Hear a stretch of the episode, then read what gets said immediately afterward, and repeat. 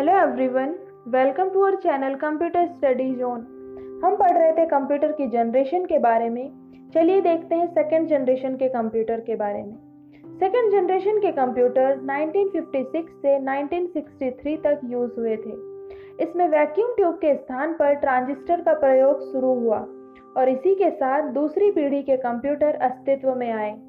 Transistor की खोज 1947 में ही हो गई थी। पर इसका व्यापक इस्तेमाल 1950 के दशक के अंतिम दौर में ही हो सका था। यह वैक्यूम ट्यूब से काफ़ी डिफरेंट था। इसने कंप्यूटर को छोटा, तेज, सस्ता और ऊर्जा के बेहतर इस्तेमाल और पहली पीढ़ी के कंप्यूटर के मुकाबले अधिक भरोसेमंद बनाया।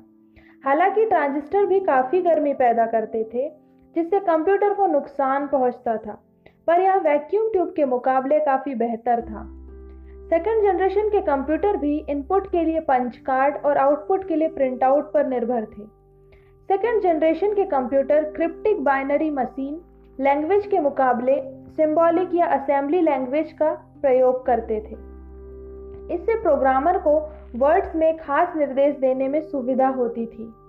हाई लेवल प्रोग्रामिंग लैंग्वेज भी इसी टाइम पर खोजी गई थी, जैसे कोबोल और फॉर्ड्रॉन की खोज भी हुई थी। कि वैसे पहले कंप्यूटर भी थे जो अपनी मेमोरी में अपने निर्देशों को संग्रहित रखते थे, जैसे मैग्नेटिक ड्रम्स की जगह मैग्नेटिक कोर टेक्निक का इस्तेमाल शुरू हुआ। इस पीढ़ी के कंप्यूटर परमाणु ऊर्जा उद्योग के लिए विकसित किए गए थे।